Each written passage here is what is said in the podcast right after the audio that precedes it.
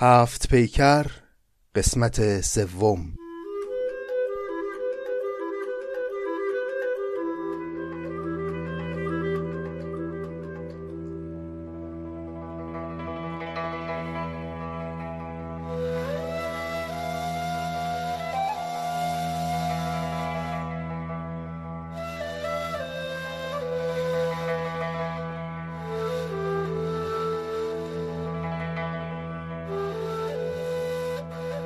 سلام. این سومین قسمت از پادکست نظامی گنجوی است. من محمد رضا تاهری هستم و بناست که به همراه شما پی بگیریم ادامه داستان هفت پیکر رو که برداشت آزاد و هنری نظامی است از قصه زندگی بهرام گور پادشاه معروف ساسانی. خاطر مبارکتون هست که در قسمت قبل نظامی برامون از شکارهای بهرام گفت از دلاوریهاش گفت. ماجرای اون شیری که به پشت یک گوری پریده بود بعد بهرام با یک تیر گور و شیر رو به هم دوخت و بعد ماجرای کشتن اون اجده رو تعریف کرد و پیدا کردن اون گنج بزرگ در دل اون قار. و بعد اینکه منظر پادشاه یمن دستور داد تمام این دلاوری ها و شیرین کاری های بهرام رو نقاشان بر دیوارهای خورنق نقش بزنن که به یادگار بمونه. این هم گفت نظامی برامون که یه روز که بهرام داشت یک گشتی در کاخ خورنق می‌زد متوجه یه اتاقی شد که درش قفله و هیچ یک از خادمان قصر هم خبر ندارن که تو این اتاق چه خبره. خیلی پرسجو کرد بهرام تا بالاخره کلیددار اتاق رو پیدا کرد. وقتی در اتاق باز شد بهرام دید که تصویر هفت دختر زیبا بر دیوارهای این اتاق نقاشی شده. طبق نوشته هایی که روی دیوارهای اتاق بود این هفت تصویر یا به عبارتی هفت پیکر متعلقن به دختران پادشاهان هفت اقلیم. اسمشون رو هم نوشته بودن اونجا. دختر پادشاه هند دختر پادشاه چین فلمسل دختر قیصر روم و مابقی پادشاهان. اما یه تصویر دیگه هم تو اون اتاق بود. تصویر یک مرد جوان برومند جذاب که این هفت دختر داشتن با یه محبتی و با یه هوسی بهش نگاه می‌کردن. نقاش بالای تصویر این جوان اسم بهرام گور رو نوشته بود. نوشته بود که از روی رصد ستارگان و کواکب پیش بینی کرده که روزی بهرام این هفت دختر رو در آغوش خواهد کشید. بهرام این نگاره ها رو که دید دلش لرزید. هوس این دخترها افتاد به سرش. از اون به بعد دیگه گاهگاهی تنهایی می‌رفت به اون اتاق و با اون تصاویر خلوت می‌کرد. به امید اینکه کی پیش بینی نقاش محقق بشه و راستی راستی بتونه این دختران رو که یکی از یکی هم دلفریبتر و هوسانگیزتر بودن به دست بیاره. اما از ایران خبر رسید که یزدگرد پدر بهرام از دنیا رفت بزرگان مملکت دور هم جمع شدن و یکی از میون خودشون رو به عنوان پادشاه انتخاب کردند بدون اینکه به بهرام که بالاخره ولیعهد پدرشه خبر بدن. بهرام براشفته شد از این خبر. تصمیم گرفت که یه کاری بکنه. به کمک دوستانش در یمن یه لشکری فراهم کرد. حرکت کرد به سمت ایران. به نزدیکی تختگاه ایران که رسید بهرام خبر دادن به پادشاه جدید ایران که بله وارث اصلی تاج و تخت اومده که سلطنت رو پس بگیره. این آقای پادشاه جدید یه نامه ای نوشت به بهرام سعی کرد در قالب همین نامه بهرام رو منصرف کنه نظرش رو تغییر بده. گفت ببین جوان اولا خیال نکن که پادشاه شدن همچین آش دهن سوزیه من برای خودم کسی بودم مال و اموالی داشتم داشتم زندگیمو می‌کردن. اومدن گفتن مملکت داره تباه میشه بیا لطف کن پادشاهی رو قبول کن. من علا رغم میلم این مسئولیت رو پذیرفتم. خیلی هم دوست داشتم الان به جای تو بودم. داری مدام شکار می‌کنی و خوشگذرونی می‌کنی و در حال عیش و مستی هستی. خوشبخت تویی. من باید صبح تا شب به فکر حل مشکلات مملکت باشم. پاسبانی است این نه پادشاهی. کمترین مشکلم هم اینه که باید با یکی مثل تو سر کله بزنم برای حفظ پادشاهی. درسانی تو هنوز جوانی خیلی هم اهل تفریح و خوشگذرونی هستی. با مسائل سخت و جدی مملکت داری اصلا آشنایی نداری تو. علاوه بر همه اینها پدرت یزدگرد هم اونقدر ظلم و ستم کرده در این سالها. که دیگه بزرگان مملکت حاضر نیستن به خاندان شما اعتماد کنن منو انتخاب کردن. و چون من انتخاب شده اون بزرگان هستم نمی‌تونم اجازه بدم که تو این جایگاه رو غصب کنی. در پایان هم بعد از اینکه تهدیدهایی کرد برای اینکه یک دلخوشی هم به بهرام داده باشه گفت که این گنجهای پادشاهی هم همه در اختیار توست. هر وقت که دلت خواست هر چی خواستی من ازت دریغ نخواهم کرد. و وقتی هم که من مردم تو اصلا بیا بشو پادشاه. بی جنگ و خون ریزی. تا اینجای داستان خونده بودیم اما ادامه داستان رو و پاسخ بهرام رو به این نامه بشنوید از زبان حکیم نظامی.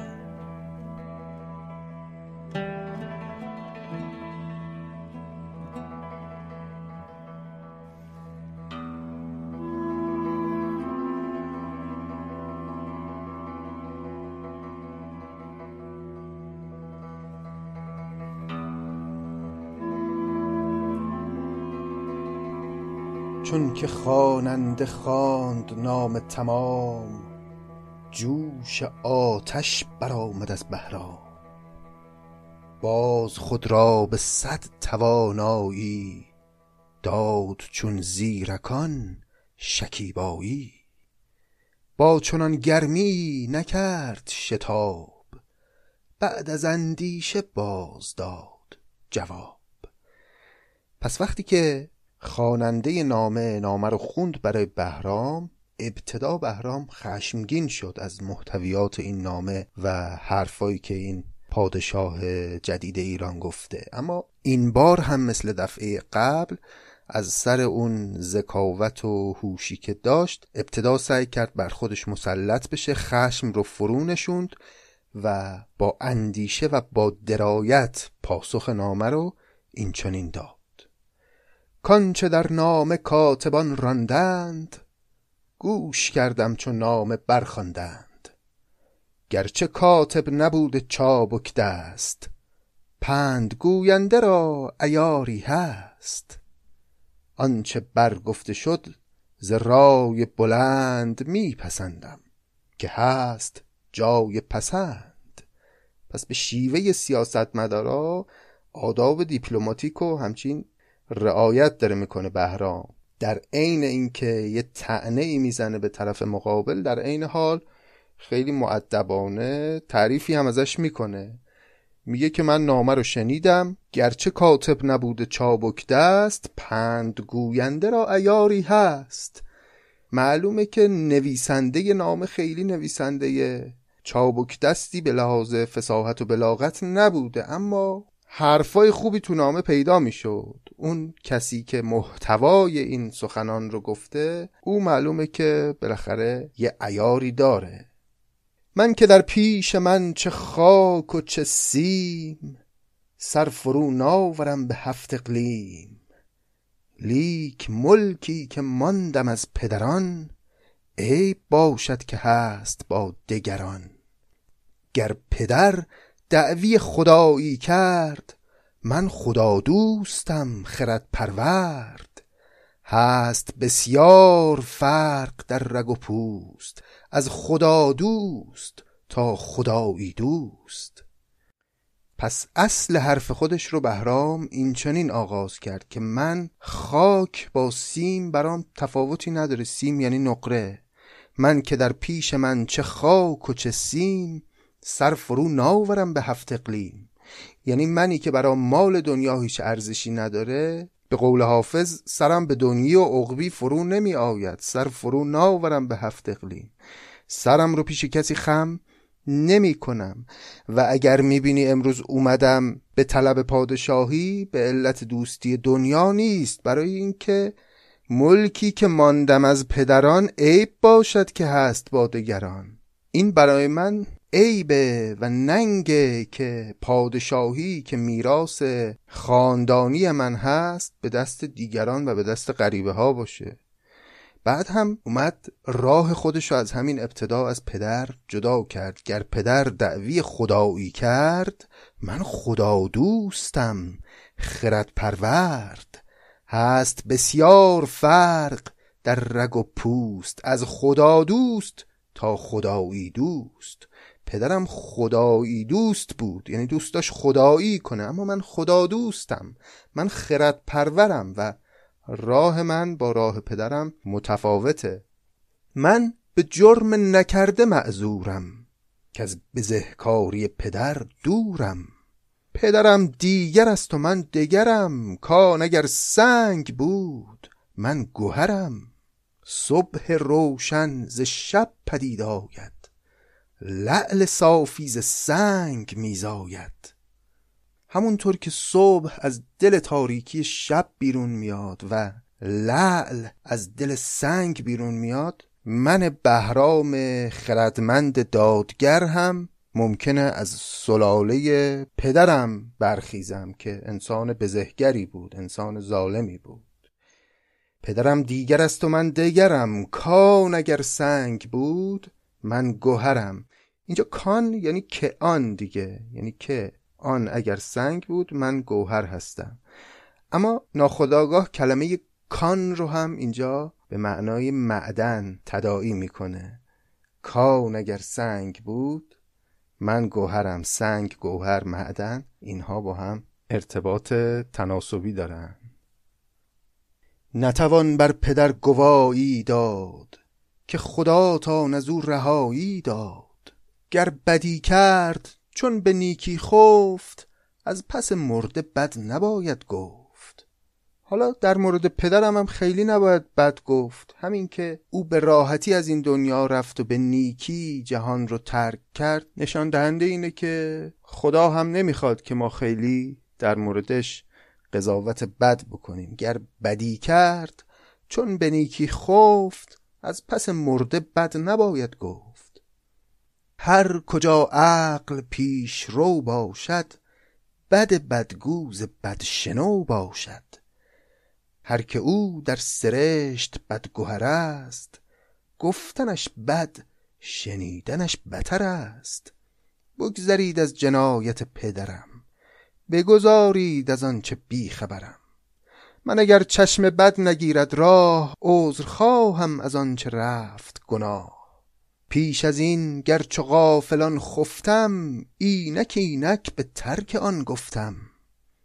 مقبلی را که بخت یار بود خفتنش تا به وقت کار بود. به که با خواب دیده نستی زد خسبد اما به وقت برخیزد. خواب من گرچه بود خوابی سخت از سرم هم نبود خالی بخت. کرد بیدار بختیم یاری دادم از خواب سخت بیداری. بعد از این روی در بهی دارم دل ز هر قفلتی تهی دارم. نکنم بی خودی و خودکامی چون شدم پخته کی کنم خامی. مسلحان را نظر نواز شوم مسلحت را به پیش باز شوم. می‌بینید دیگه بهرام داره یکی یکی اون انقلز هایی که پادشاه ایران در کار او کرده بود رو پاسخ میده. اول گفتش که راه من از پدرم جداست. بعد اومد رسید به خودش. گفت بله من جوان بودم اهل خوشگذرانی بودم. اما آدم هر کاری رو باید به وقتش بکنه. الان من دیگه از اون خوابی که درش بودم بیدار شدم از اون خواب غفلت.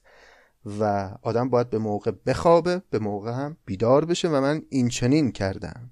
و حالا داره بهرام میگه که من این کارا رو خواهم کرد اگر پادشاه بشم. مسلحان را نظر نواز شوم. مسلحت را به پیش باز شوم. در خطای کسی نظر نکنم. طمع مال و قصد سر نکنم. از گناه گذشته نارم یاد. با نمودار وقت باشم شاد. با شما آن کنم که باید کرد و از شما آن خورم که شاید خرد. این کلمه خرد در واقع همون خورد هست دیگه. به ضرورت قافیه واو معدوله رو به صورت فتحه می‌خونیم. با شما آن کنم که باید کرد و از شما آن خورم که شاید خرد. ناورم رخنه در خزینه کس. دل دشمن کنم هزینه و بس. نیک رای از درم نباشد دور بد و بدرای را کنم مهجور. جز به نیکان نظر نیفروزم از بدآموز بد نیاموزم. دور دارم ز داوری آزرم آن کنم که از خدای دارم شرم. کلمه آذر اینجا به معنای محبته. میگه من اگر در جایگاه پادشاهی بخوام یک داوری بکنم قضاوتی بکنم در یه موضوعی حب و بغض درونی خودم رو بر کنار می‌ذارم. یعنی محبتم رو در داوری کردن دخیل نمی کنم دور دارم ز داوری آزرم. آن کنم که از خدای دارم شرم. زن و فرزند و ملک و مال همه بر من ایمنتر از شبان و رمه. نان کس را به زور نکشایم بلکه نانش به نان برافزایم. نبرد دیو آرزوم از راه آرزو را گرو کنم به گناه. ننمایم به چشم بیننده آنچه نپسندد آفریننده. آنچه که خداوند نمیپسنده رو کسی در رفتارهای من نخواهد دید. چون شهین گفت و رای ها شد راست پیرتر موبد از میان برخاست. گفت ما را تو از خداوندی هم خرد بخش و هم خردمندی. هر چه گفتی ز رای خوب سرشت خردش بر نگین دل بنوشت. سر تو زیبی که سروری همه را سر شبان هم تو شایی این رمه را. تاجداری سزای گوهر توست تاج با ماست لیک بر سر توست.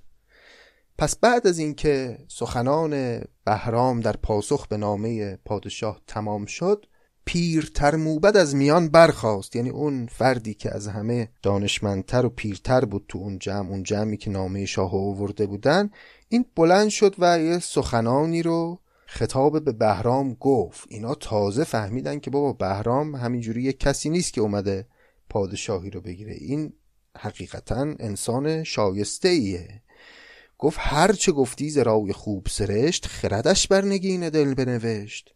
سر تو زیبی که سروری همه را سر شبان هم تو شایی این رمه را. یعنی تو شایسته هستی که این رمه یعنی این گله رو چوپانی بکنی. تاجداری سزای گوهر توست تاج با ماست لیک بر سر توست. یعنی اگرچه ظاهرا تو پادشاه نیستی و پادشاهی دست ماست اما باطنا و در حقیقت پادشاه تویی تاج دست ماست اما روی سر توه. یعنی اون فر پادشاهی رو تو داری. زند گشتاسبی به جز تو که خواند؟ زندهدار کیان به جز تو که ماند؟ زند می‌دونید همون کتاب اوستاست. گشتاسپ هم اون پادشاهیه که زرتشت در زمان او دین خودش رو عرضه کرد. حالا میگه زند گشتاسبی به جز تو که خواند زندهدار کیان؟ به جز تو که ماند؟ یعنی جز تو چه کسی؟ میراستار اون میراس ارزشمند پادشاهان کهن گذشته است. تخمه بهمنی و دارایی از تو می پاید آشکارایی. میوه نو توی سیامک را یادگار اردشیر بابک را. تا کیومرس از سریر و کلاه می رود نسبت تو شاه به شاه. ملک با تو به اختیاری نیست در جهان جز تو تاجداری نیست. موبدان گر نوند و گر کهنند همه از یک زبان در این سخنند. لیک ما بندگان در این بندیم که گرفتار عهد و سوگندیم. با نشیننده ای که دارد تخت دست عهدی شده است ما را سخت که نخواهیم تاج بی سر او بر نتابیم چهره از در او. پس این آقای موبد پیر یک به یک شروع کرد ویژگی های مثبت بهرام رو شمردن و نام برد پادشاهان بزرگ گذشته ایران رو و تأکید کرد که تو از نسل شاهانی و این میراث بزرگ به هیچ کس جز تو نمی‌تونه برسه امروز. اینا رو گفت و در نهایت یه نکته ای رو مطرح کرد. گفت الان بنده و همه موبدان و بزرگانی که در کشور هستن قطعا این سخنان رو تایید می‌کنن و به بزرگی تو اعتراف خواهند کرد. اما لیک ما بندگان در این بندیم که گرفتار عهد و سوگندیم. ما یه سوگندی خوردیم یه بیعتی کردیم با کس دیگری همون پادشاهی که الان تاج رو بر سر گذاشته. و چون با او عهد و پیمان بستیم نمی‌تونیم به او خیانت کنیم. لیک ما بندگان در این بندیم که گرفتار عهد و سوگندیم. با نشیننده ای که دارد تخت یعنی تخت پادشاهی الان دست اوست دست عهدی شده است ما را سخت که نخواهیم تاج بی سر او بر نتابیم چهره از در او. ما نمی‌تونیم به او خیانت کنیم. حجتی باید استوار کنون. کاردان عهد راز عهده برون تا در آیین خود خجل نشویم. نشکند عهد و تنگ دل نشویم. گفت این آقای موبت که ما باید یه حجتی پیدا بکنیم یه بهانه یه دلیلی پیدا بکنیم برای اینکه بتونیم از عهد اون پادشاه بیرون بیایم و به تو بپیوندیم. تا در آین خود خجل نشویم نشکند عهد و تنگ دل نشویم. تا آدم های عهد شکنی نباشیم. باید یه دلیلی یه حجتی داشته باشیم. شاه بهرام که این جواب شنید پاسخی دادشان چنان که سزید. سزید یعنی آنچنان که سزاوار است و شایسته است پاسخی بهشون داد. گفت عذر از شما روا نبود. عاقلان به که بی وفا نبود. این مخالف که تخت گیر شماست طفل من شد اگرچه پیر شماست. تاجش از سر چنان به زیر آرم که یکی موی از او نیازارم. گرچه موقوف نیست شاهی من به مدارا و عذر خواهی من. پس بهرام در پاسخ گفت نه شما لازم نیست عهد شکنی بکنید با اون پادشاهتون. گفت عذر از شما روا نبود. یعنی عذر وردن برای او که بخواید عهدتون رو با او بشکنید روا نیست درست نیست. عاقلان به که بیوفا نبود.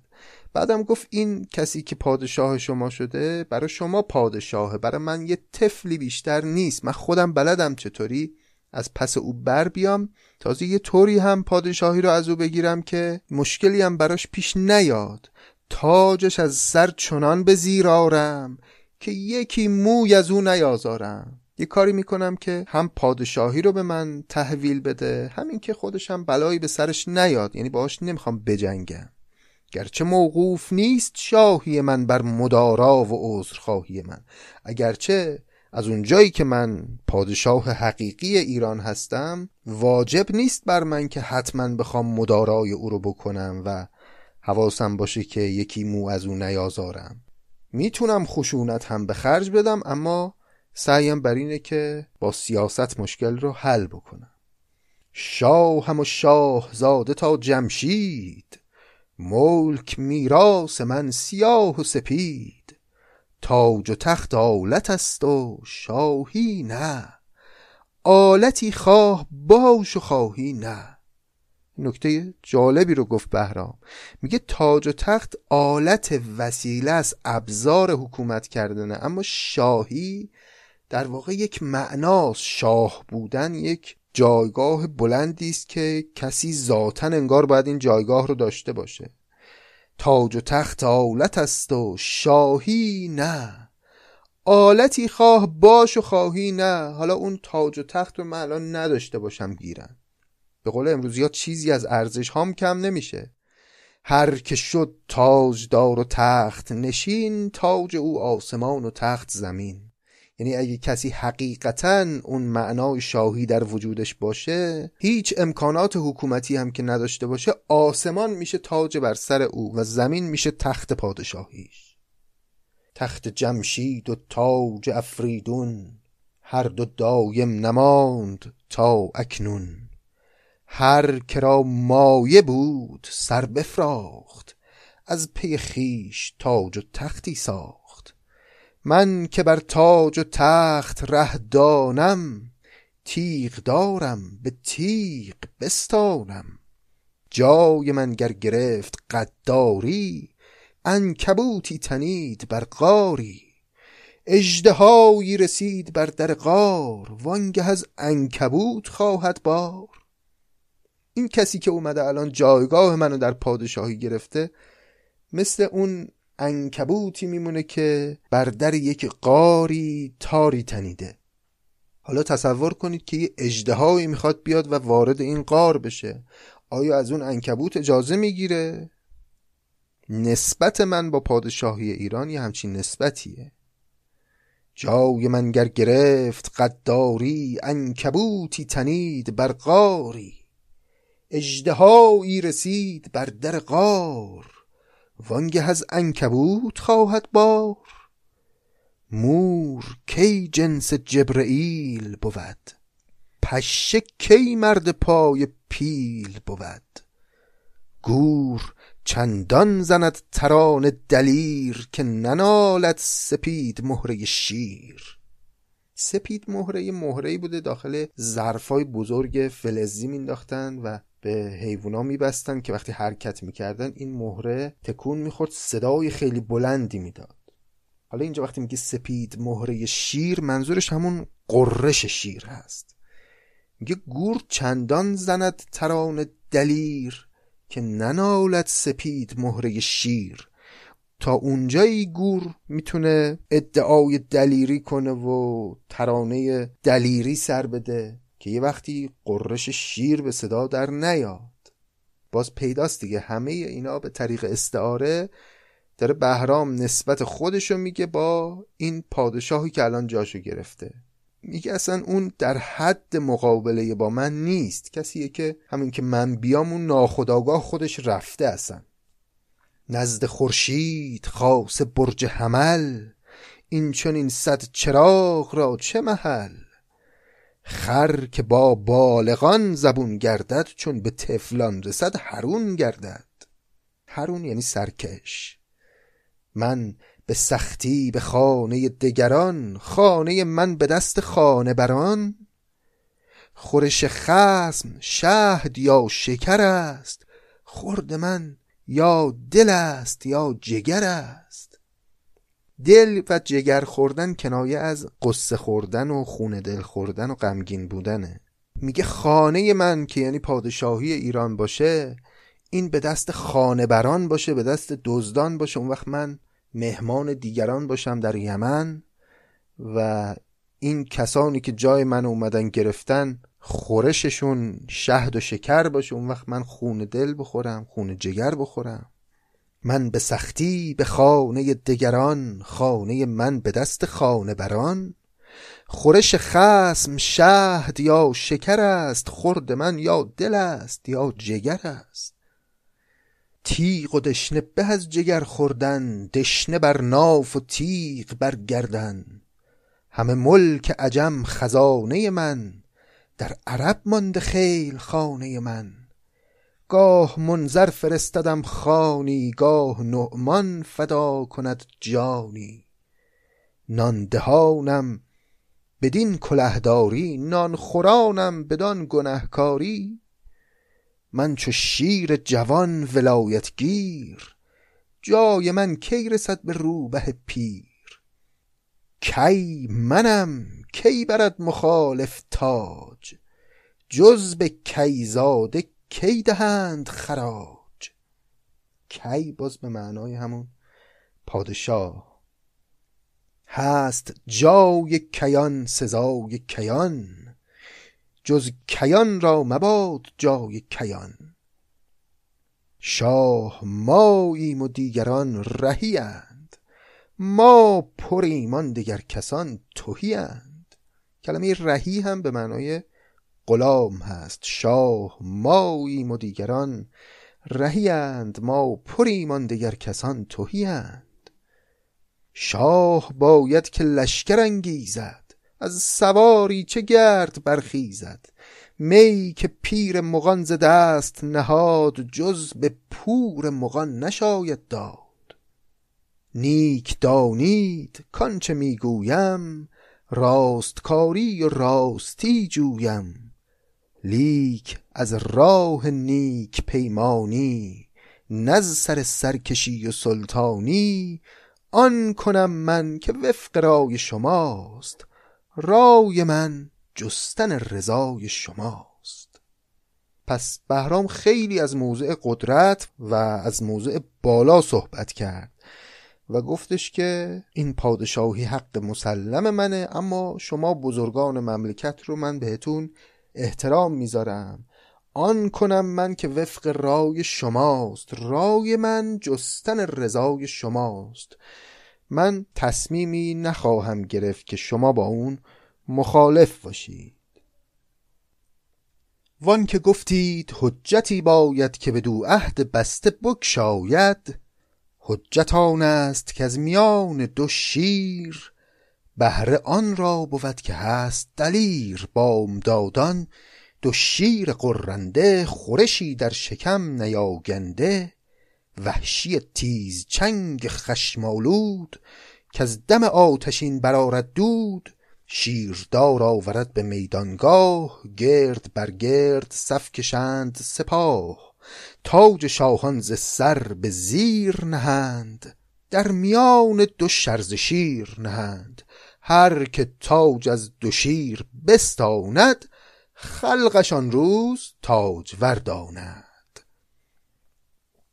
پس در ادامه سخنانش بهرام گفت حالا اگر شما یه حجتی هم لازم دارید برای اینکه بتونید عهدتون رو با پادشاه بشکنید می‌تونیم یه همچین حجتی تعریف بکنیم یک شرطی برای پادشاهی بذاریم. فردا صبح دو تا شیر گرسنه ای که غذام نخوردن رو بیارین و تاج پادشاهی رو بذارید بین این دوتا شیر. هر کس بتونه تاج رو بره از چنگ این دوتا شیر در بیاره او بشه پادشاه ایران. یعنی همچین کسی باید خیلی پر دل و جرأت باشه و او سزاوار جایگاه شاهی خواهد بود. حالا جالب ابتدا بهرام گفته بود اصلا شما حجت و بهانه لازم نیست بیارید و لازم نیست که عهد شکنی بکنید با اون پادشاه.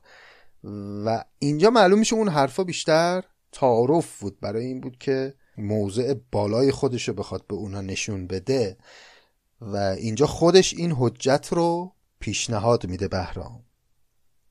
چون سخن گفته شد به رفق و به راز سخن دلفری به طبع نواز نامه را مهر خود نهاد برو شرح و بستی تمام داد برو به پرستندگان خیش سپرد تا برندش چنان که باید برد.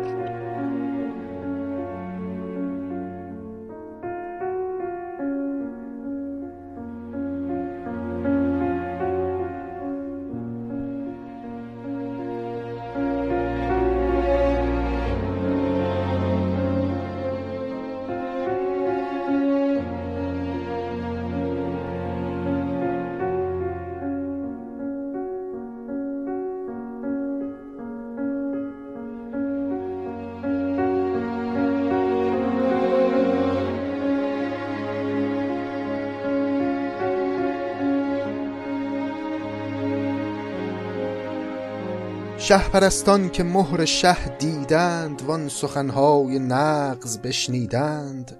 بازگشتند سوی خانه خیش صورت شاه نو نهاده به پیش. یعنی اون جماعتی که اومده بودن به دیدار بهرام وقتی داشتن برمیگشتن همش صورت شاه نو نهاده به پیش.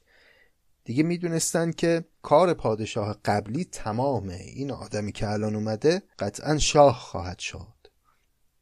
گشته هر یک ز مهربانی او عاشق فر خسروانی او. همه گفتند شاه بهرام است که ملک گوهر و ملک نام است. نتوان بر خلاف او بودن آفتابی به گل برندودن آفتاب رو با گل نمیشه جلوش رو گرفت. همونطور که پادشاهی بهرام رو نمیشه با این حرفا و با این کارا ازش جلوگیری کرد. نتوان بر خلاف او بودن آفتابی به گل برندودن تند شیریست آن نبرد سوار ها را کند به تیر شکار. چون شود تند شیر پنج گشای هیچ کس پیش او ندارد پای. به ستاند سریر و تاج به زور سروران را برد به پای ستور. به که گرمی در او نیاموزیم آتش کشته بر نیفروزیم حساب کار خودشونو کردن. به که گرمی در او نیاموزیم آتش کشته یعنی آتش خاموش رو بر نیفروزیم قصه شیر و برگرفتن تاج به چنین شرط نیست او محتاج لیکن این شیر حجتی است بزرگ. کاگهی من دهد ز روبه و گرگ. این بزرگان دوره هم که بودن با خودشون گفتن که ماجرای شیر و برگرفتن تاج از میان شیر این شرطی که بهرام گذاشته واقعا کار ضروری نیست. یعنی بهرام نیاز به این کارم نداره برای اینکه ثابت کنه به ما که پادشاهی حق اوست و سزاوار یه چنین جایگاهی هست. اما بالاخره این یه حجتیه یه دلیلیه خیلی خوبه. بیایم پیگیر بشیم که این کار انجام بشه. برای اینکه دیگه بهانه ای باقی نمونه. سوی درگه شدند جمله ز راه. باز گفتند شرط شاه به شاه. پس شرطی که شاه بهرام که هنوز شاه نشده گذاشته بود رو به این شاه فعلی ایران گفتند. نام خواندند و حال بنمودند. یک سخن بر شنوده نفزودند هر چه که شنیده بودند رو عین به عین گفتند برای پادشاه. پیر تخت آزمای تاج پرست تاج بنهاد و زیر تخت نشست. گفت از آن تاج و تخت بیزارم که از او جان به شیر بسپارم. به که زنده شوم ز تخت به زیر. تا شوم کشته در میان دو شیر. مرد زیرک کجا دلیر خورد طعمه ای که از دهان شیر خورد؟ وارث مملکت به تیغ و به جام. هیچ کس نیست جز ملک بهرام. پس بعد از اینکه ماجراها رو شنید این آقای پادشاه خودش تاج رو از سر برداشت و از تخت پادشاهی اومد پایین و گفت من زنده تخت شاهی رو تحویل بدم خیلی بهتر از اینه که بخوام توسط این شیرها تیکه پاره بشم. فهمید او هم که حریف بهرام نیست. وارث ملک را دهید سریح. صاحب افسر جوان به هست که پیر. من از این شغل در کشیدم دست. نیستم شاه لیک شاه پرست. من دیگه شاه نیستم اما خب شاه پرست هستم. برید بهرام رو بیارید من هم یکی از زیر دستان او خواهم بود.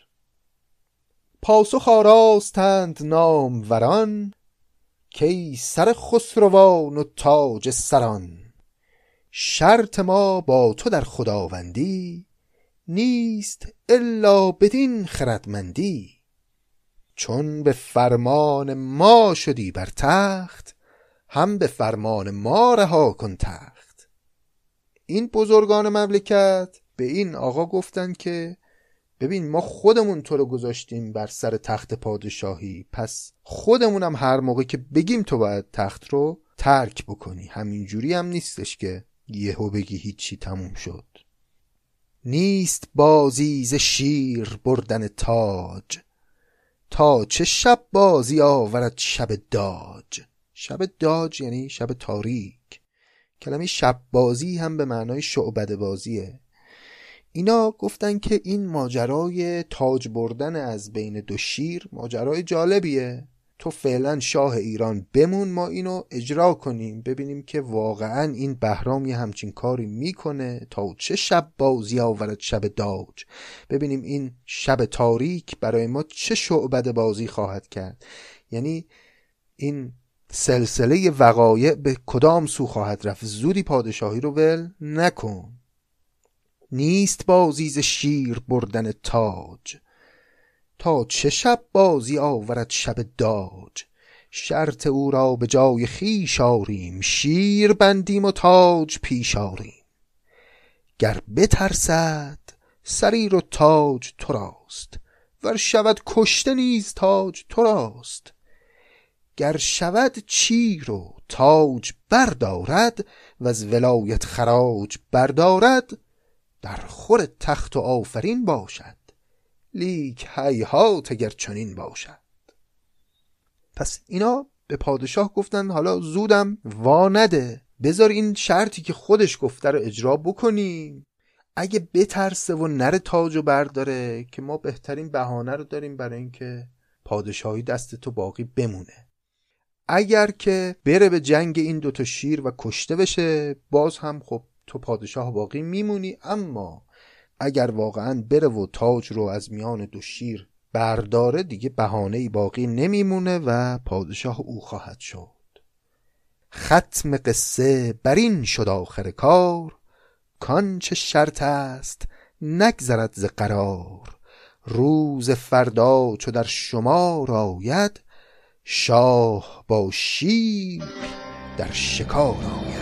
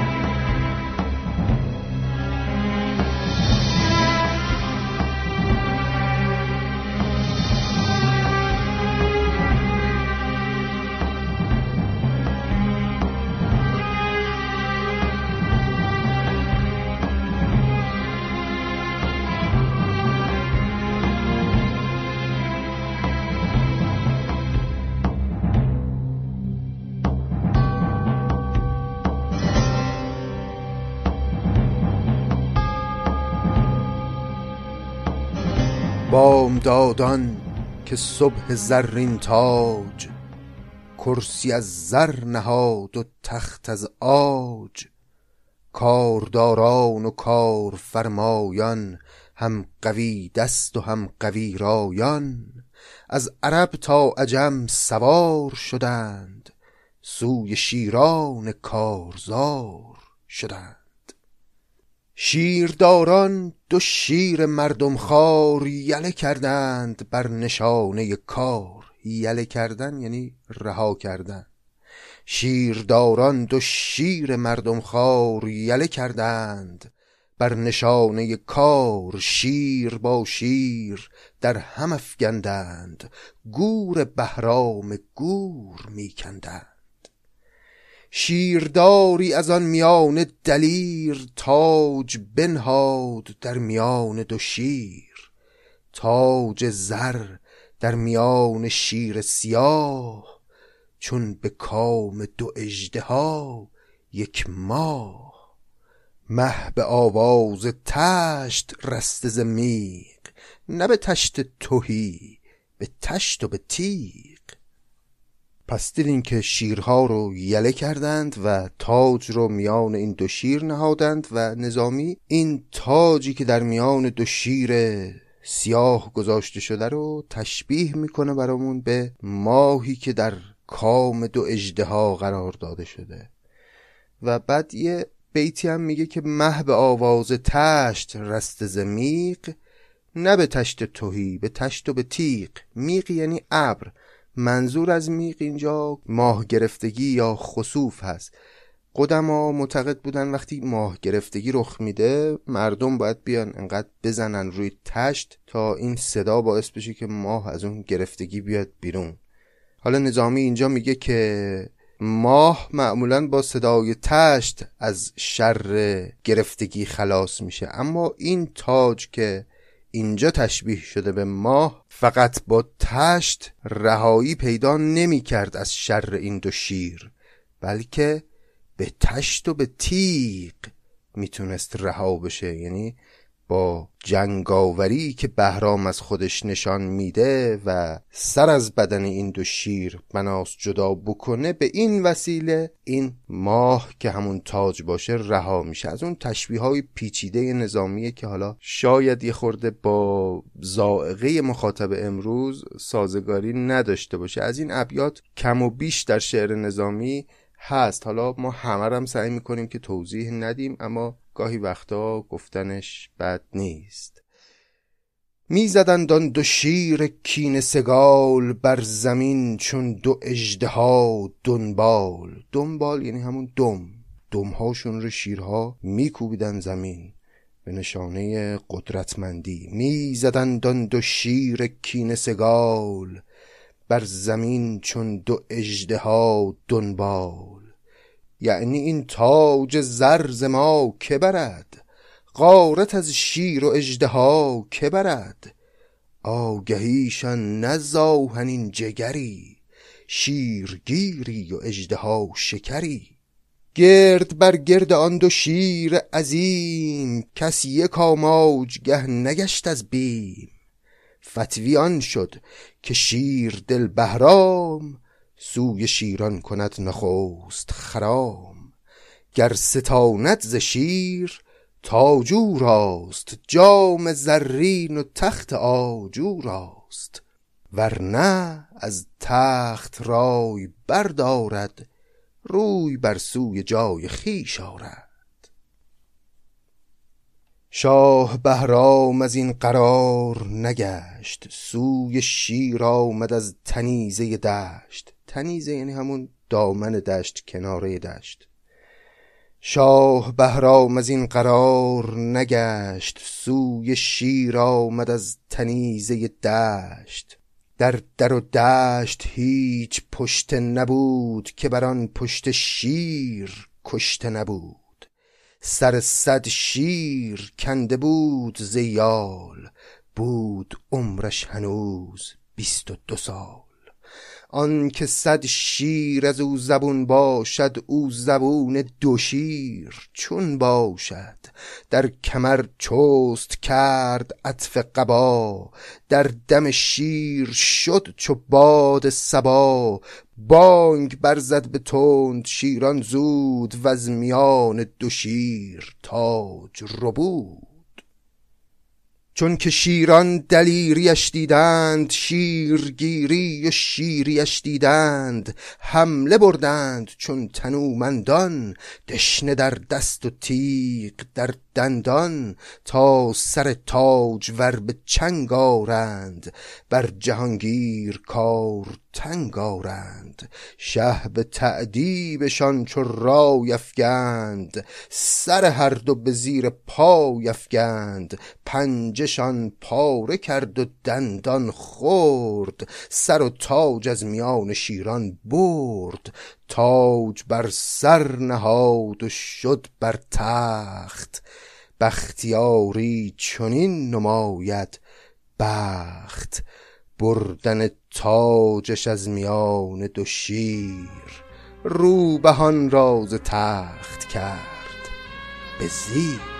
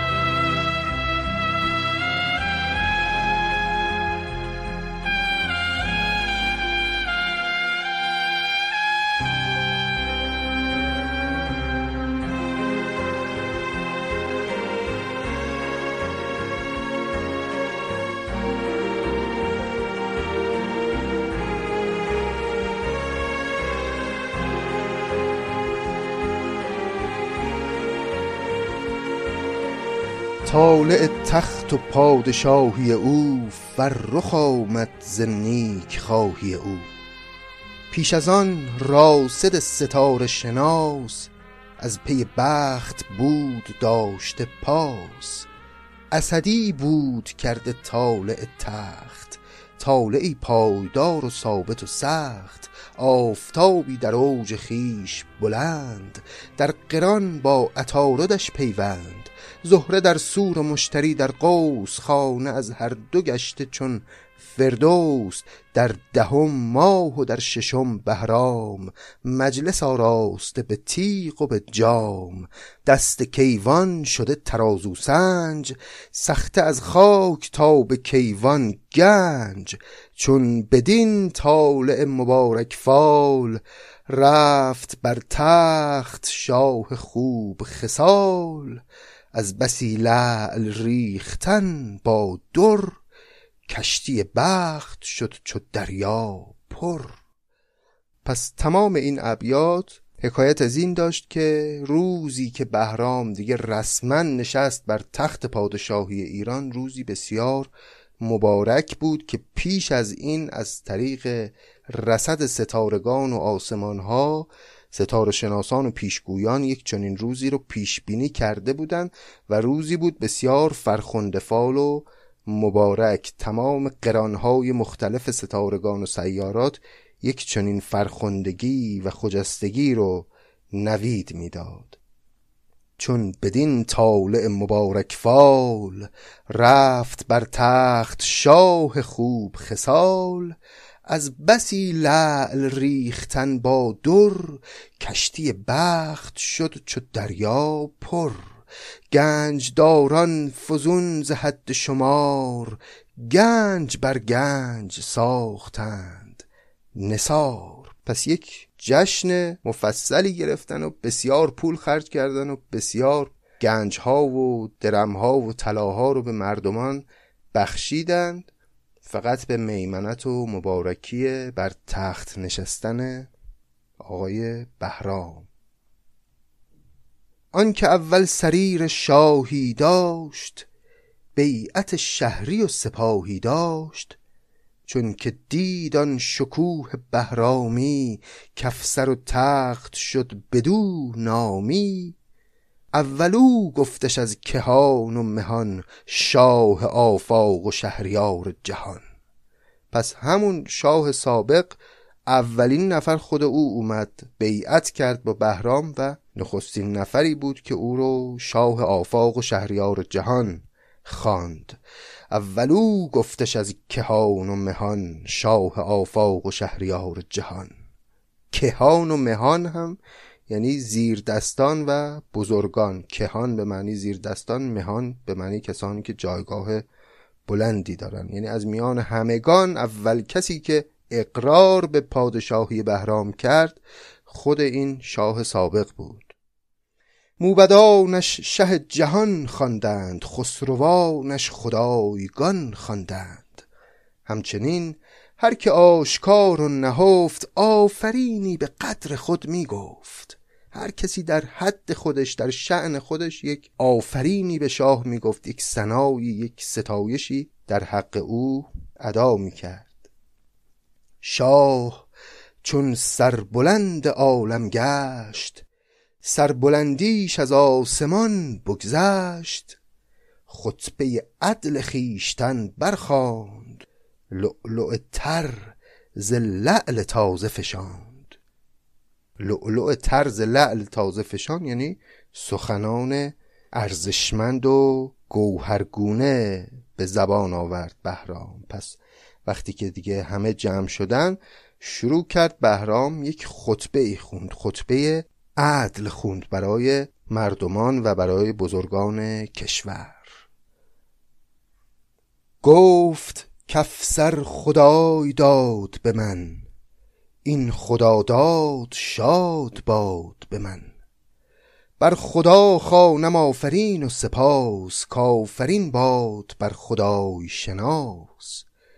پشت بر نعمت خدا نکنم شکر نعمت کنم چرا نکنم؟ تاج برداشتن ز کام دو شیر از خدا دانمان نه از شمشیر. چون رسیدم به تخت و تاج بلند کارهایی کنم خدای پسند. آن کنم گر خدای بگذارد که ز من هیچ کس نیازارد. مگر آن کو گناهکار بود دزد و خونی و راهدار بود. با من ای خاصگان درگه من راست خانه شوید چون ره من. از کجی به که روی برتابید رستگاری به راستی یابید. گر نگیرید گوش راست به دست ای بسا گوش چپ که خواهد خست. روزکی چند چون براسایم در انصاف و عدل بگشایم. آنچه ما را فریزه افتاده است ظلم را ظلم و داد را داد است. نیست از هیچ مردمیم هراس بجز از مردم خدای شناس. اعتمادی نمی کنم بر کس بر خدای اعتماد کردم و بس. طاعت هیچ کس ندارم دوست بجز از طاعتی که طاعت اوست. تا بماند به جای چرخ کبود باد بر خفتگان دهر درود. بیش از اندازه سیاه و سپید زندگان راز ما امان و امید. کار من جز درود و داد مباد هر که این شاد نیست شاد مباد. چون شه انصاف خیش کرد پدید سجده شکر کرد هر که شنید. پس همگان از حاضرانی که در مجلس بودند بعد از سخنانی که بهرام گفت و اون چارچوب های اصلی حکومت خودش رو که تعیین کرد همه خوشحال شدن امیدوار شدن بر اینکه دوران ظلم و ستم به سر رسیده و یک پادشاه خوب دادگری بناست بر سر کار بشه. چون شهنصاف خیش کرد پدید سجده شکر کرد هر که شنید. یک دو ساعت نشست بر سر تخت پس به خلوت کشید از آنجا رخت. عدل می کرد و داد می فرمود. خلق از او راضی و خدا خشنود انجمن با بزرگواران کرد استواری به استواران کرد. یعنی پایه های حکومت خودش رو بهرام به استواران استوار کرد. انسانهای بزرگ و جاسنگین رو وارد مسئولیت های حکومتی کرد. در بسیاری از متون ما این موضوع که پادشاه یا حاکم از چه کسانی استفاده می‌کنه برای سپردن امور مملکت به اونها خیلی اهمیت داره و ایار حکومت رو با اون میسنجن. سعدی هم میگه پندی اگر بشنوی ای پادشاه در همه عالم به از این پند نیست. جز به خردمند مفرما عمل. گرچه عمل کار خردمند نیست. این که یک پادشاهی از استواران و خردمندان و بزرگان بهره ببره نشانه بزرگی اون پادشاه و بالعکسش هم طبیعتا نشانه ضعف و بیخردی و کم ایاری اون سلطان هست. چون ز بهرام گور تاج و سریر ساز ورگشت و شد شکوه پذیر کمر هفت چشمه را در بست بر سر تخت هفت پای نشست. چینی بر برش چو سینه باز رومی بر تنش به رسم تراز یعنی جامعه های چینی و رومی به تن کرده بود بهرام. چینی بر برش چو سینه باز رومی بر تنش به رسم تراز وو به خوبی ز روم باج ستان به نکویی ز چین خراج ستان می‌دونید که رومیان و چینیان از چند جهت معروفن به خوبی و خوبرویی و زیبایی و نمکین بودن.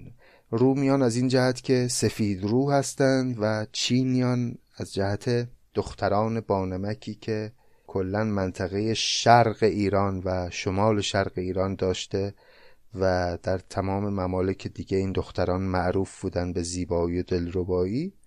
حالا داره زیبایی بهرام رو اینجا نظامی توصیف می‌کنه میگه او به خوبی ز روم باج ستان یعنی انقدر خوب و خوشقیافه بود که از روم باج میستاند از این جهت. به نکویی ز چین خراج ستان از نظر نکویی هم خراج ستان چین بود. یعنی از همه اینا خوشگلتر و زیباتر و خوشتیبتر و جذابتر بود.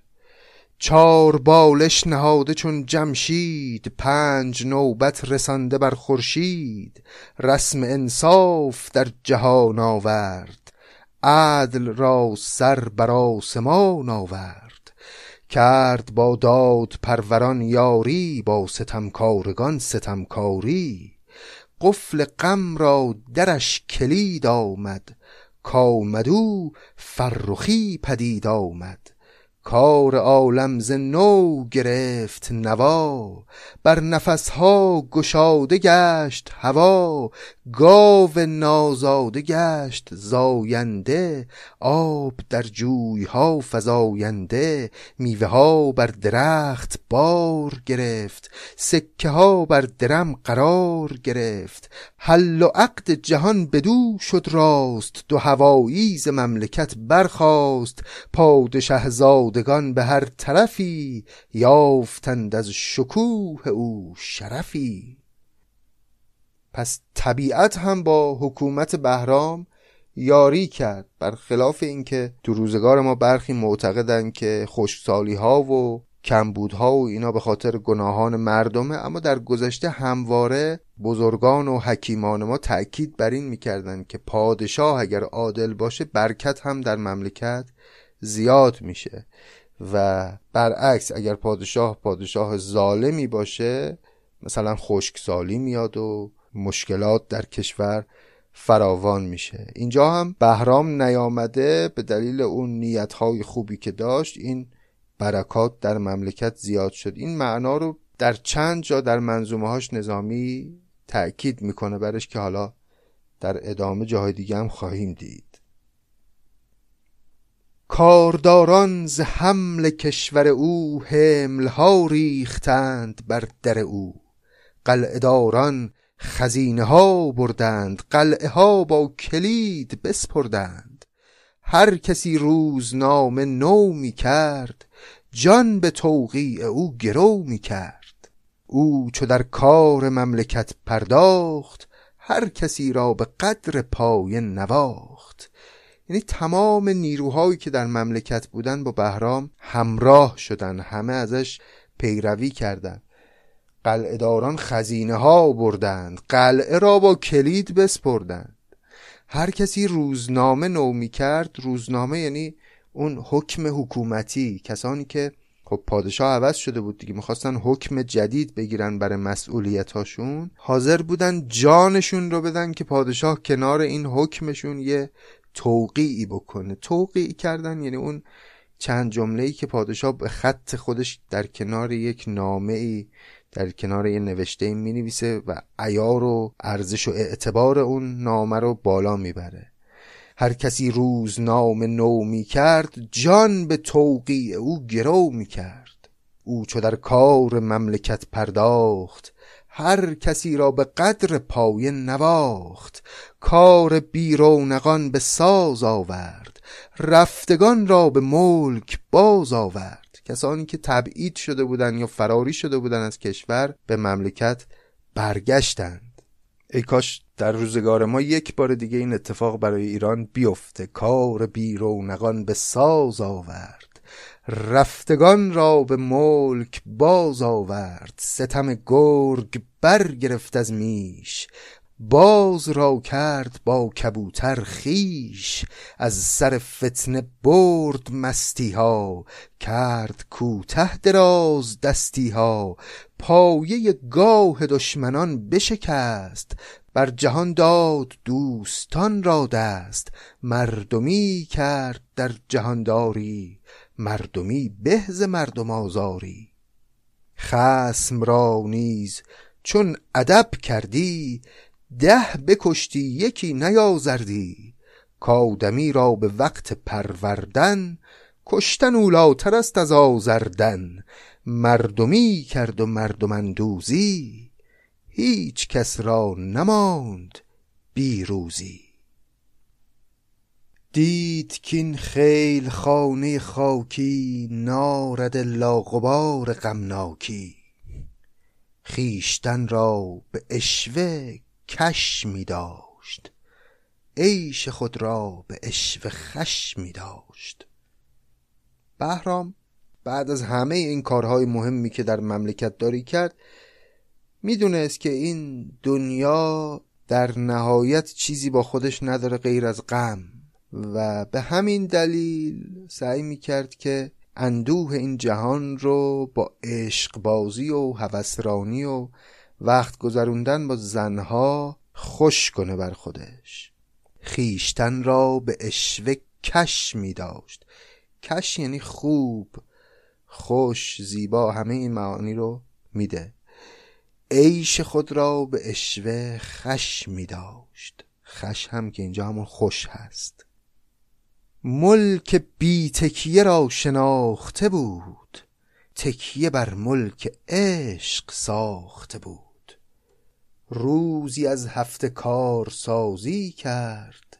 شش دیگر به عشق بازی کرد. پس یه روز از هفته رو گذاشته بود برای کارهای مملکتی شیش روز دیگر رو اختصاص داده بود به عشق بازی. حالا چطور یه روزه اون همه کار خوب می‌کرده دیگه حالا خودش می‌دونه. نفس از عاشقی برون نزدی عشق را در زدی و چون نزدی. کیست که از عاشقی نشانش نیست؟ هر کرا عشق نیست جانش نیست. سکه عشق شد خلاصه او عاشقان مونسان خاصه او. مونسان خاصش نزدیکانش کسانی که ارتباط دوستی داشت بهرام باشون از آدمایی بودن که اهل عشق بازی و دلدادگی و این مسائل بودن. کاروباری بر آسمان او را زیر فرمان همه جهان او را. او جهان را به خرمی می‌خرد داد می‌داد و خرمی می‌کرد. گنج در حضرتش روانه شده قارت تیغ و تازیانه شده. آوریدی جهان به تیغ فراز به سر تازیانه دادی باز. ملک از او گرچه سبز شاخی داشت او چو خورشید پی فراخی داشت. پی فراخی یعنی سخاوتمندی. ملک از او گرچه سبز شاخی داشت اگرچه به واسطه او مملکت ایران دارای برکات و نعمات شده بود اما خب او تمام این گنج ها و این نعمت ها رو میبخشید میبخشید به مردمان. او چو خورشید پی فراخی داشت. مردمان از غرور نعمت و مال تکیه کردند بر فراخی سال. شکر یزدان ز دل رها کردند. شفقت از سینه ها جدا کردند. هرگهی کافریدگان خدای شکر نعمت نیاورند به جای آن فراخی شود بر ایشان تنگ. روزی آرند لیک از آهن و سنگ. پس اتفاقی که افتاد این بود بعد از اینکه خیلی دیگه برکت زیاد شد در مملکت مردمان شکر خداوند رو رها کردند تکیه کردند بر فراخی سال. یعنی خیال کردن دیگه این برکات همیشگی است و نیازی به این که بخوان از خدا بخوان که نعمات رو بهشون بده نیازی به این کار دیگه ندارن و نتیجه این هم این شد که هرگهی کافریدگان خدای شکر نعمت نیاورند به جای آن فراخی شود بر ایشان تنگ. روزی آرند. لیک از آهن و سنگ. از آهن و سنگ روزی آوردن کنایه از به سختی روزی به دست آوردنه. یعنی هر وقت که مردمان شکر خدا رو فراموش بکنن روزی بر اونها تنگ میشه. خیلی سخت روزیشون به دست میاد و یک چنین حالی هم برای مردم ایران به وجود اومد بعد از اینکه شکر خداوند رو رها کردند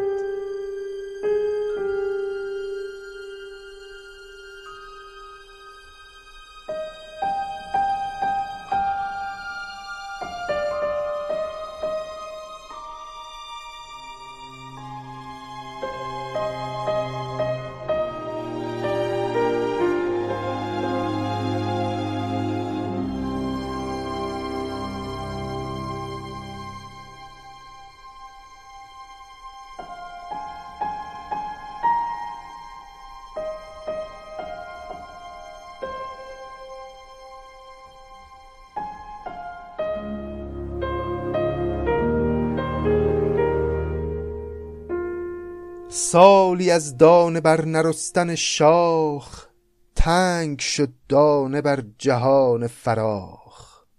بر خورش تنگی آنچنان زد راه کادمی چون ستور خورد گیاه. تنگ دل شد جهان از آن تنگی یافت نان عزت گران سنگی. یعنی آنچنان فقر و خشکسالی و گرسنگی همه جا زیاد شد که نان قیمت سنگ های قیمتی رو پیدا کرد. یافت نان عزت گران سنگی باز گفتند قصه با بهرام که در آفاق تنگی است تمام. مردمان همچو گرگ مردم خار گاه مردم خورند و گه مردار. شاه چون دید قدر دانه بلند در انبار برگشاد ز بند. سوی هر شهر نامه ای فرمود که در او از ذخیره چیزی بود. تا امینان شهر جمع آیند در انبار بسته بگشایند. با توانگر به نرخ در سازند بیدرم را دهند و بنوازند. وانچه زنبار خانه ماند باز پیش مرغان نهند وقت نیاز. تا در ایام اوز بی خردی کس نمیرد زهی جوان مردی. پس وقتی خبر این خشکسالی رو به بهرام دادن بهرام سریعا دستور داد که تمام انبارهای مواد غذایی و گندم و قلات و اینها رو آزاد بکنن و بدن به مردم همه ذخیره ها رو بین مردم پخش کنن. با توانگر به نرخ در سازند بیدرم را دهند و بنوازند. یعنی به پولدارا در ازای گرفتن پول بدن اون مواد غذایی رو. بی پولا رو هم همینطوری مجانی بهشون بدن و بنوازندشون بهشون محبت هم بکنن. و در نهایت وانچه زنبارخانه ماند باز پیش مرغان نهند وقت نیاز. یعنی به حیوانات و پرندگان هم بدن. تا در ایام او ز بیخردی کس نمیرد زهی جوان مردی آنچه از دانه بود در بارش هر کسی می کشید از انبارش. اشترانش ز مرز بیگانه می کشیدند نو به نو دانه. جهد می کرد و گنج می پرداخت چاره کار هر کسی می ساخت لاجرم چار سال بیبر و کشت روزی خلق بر خزینه نوشت. کارشان بود کان کیایی یافت از چنان پیش پادشاهی یافت. جمله خلق جان ز تنگی برد جز یکی تن که او به تنگی مرد. پس چهار سال این خشکسالی طول کشید و بهرام با دست و دلبازی این فقر و گرسنگی و خشکسالی رو مدیریت کرد و اجازه نداد که کسی در تنگنا باقی بمونه. جز یک نفر در تمام قلمرو پادشاهی بهرام یه نفر فقط در این چهار سال به علت گرسنگی مرد. جمله خلق جان ز تنگی برد جز یکی تن که او به تنگی مرد. شاه از آن مرد بینوا مرده تنگ دل شد چو آب افسرده. روی از آن رنج در خدای آورد عذر تقصیر خود به جای آورد گفت که رزق بخش جانوران رزق بخشیدنت نچون دگران. به یکی قدرت خدایی خیش بیش را کم کنی و کم را بیش. ناید از من وگرچه کوشم دیر کاهوی را کنم به صحرا سیر. من بنده تو اگر هر چقدر هم بکوشم نمی‌تونم یک آهوی رو در صحرا سیر بکنم. یعنی هر چه هست این موفقیت ها از توست. تویان که از برات پیروزی یک به یک خلق را دهی روزی. گرز تنگی تنیز جانوران مرد جرمی مرا نبود در آن که از حسابش خبر نبود مرا چون که مردو خبر چه سود مرا. پس خیلی ناراحت شد بهرام که یکی از رعیت به علت این قحط سالی از دنیا رفته و رفت روی به درگاه خداوند نهاد و خیلی تذرع و زاری کرد. شاه چون شد چنین تذرع ساز حاطفی دادش از درون آواز. کیزد از بهر نیک رای تو برد فطرت ز پادشای تو. چون تو در چهار سال خرسندی مرده ای راز فاق نپسندی. چهار سالت نوشته شد منشور که از دیار تو مرگ باشد دور. پس بعد از اینکه این عبادت رو کرد بهرام یک حاطفی از درونش ندا داد به بهرام که چون تو به خاطر مردن یه نفر این چنین ناراحت شدی خدا خیلی خوشش اومد از این حالی که تو داری و این تقدیر برای مملکتت رقم زده شد که در چهار سال آینده هیچ کس از این دیار مرگ رو تجربه نکنه. هیچ مرگی در ایران اتفاق نیفته. یک چنین تقدیری رقم زده شد. یک کلمه خورسندی هم داشتیم اونجا چون تو در چهار سال خورسندی مرده ای راز فاق نپسندی اینجا خورسندی به معنای قناعت هست. یعنی در اون چهار سالی که خشکسالی بود و مردمان قناعت می‌کردن. کلمه فاقه هم به معنای فقر چون تو در چهار سال خورسندی مرده ای راز فاق نپسندی. چهار سالت نوشته شد منشور که از دیار تو مرگ باشد دور. از بزرگان ملک او تا خورد کس شنیدم که چهار سال نمرد. هر که میزاد در جهان میزیست دخل بی خرج شد. از این به چیست؟ پس در این چهار سال واقعا هیچ کس از مردم ایران نمرد. از خلایق که گشته بودن بوه بی امارت نه دشت ماند و نه کوه. از سفاهان شنیدم تا ری خانه بر خانه شد تنیده چون نی. بام بر بام اگر شدی خواهان کوری از ری شدی به اسپاهان.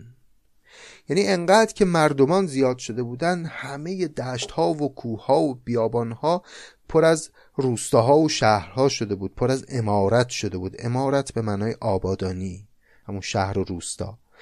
و اگه یه کوری می‌خواست از اصفهان بره به ری یا از ری بره به اصفهان می‌تونست تمام این مسیر رو از روی بام خانه ها بره و هیچ مشکلی براش پیش نیاد. انقدر که همه جای مملکت پر از شهر و روستا و خانه شده بود.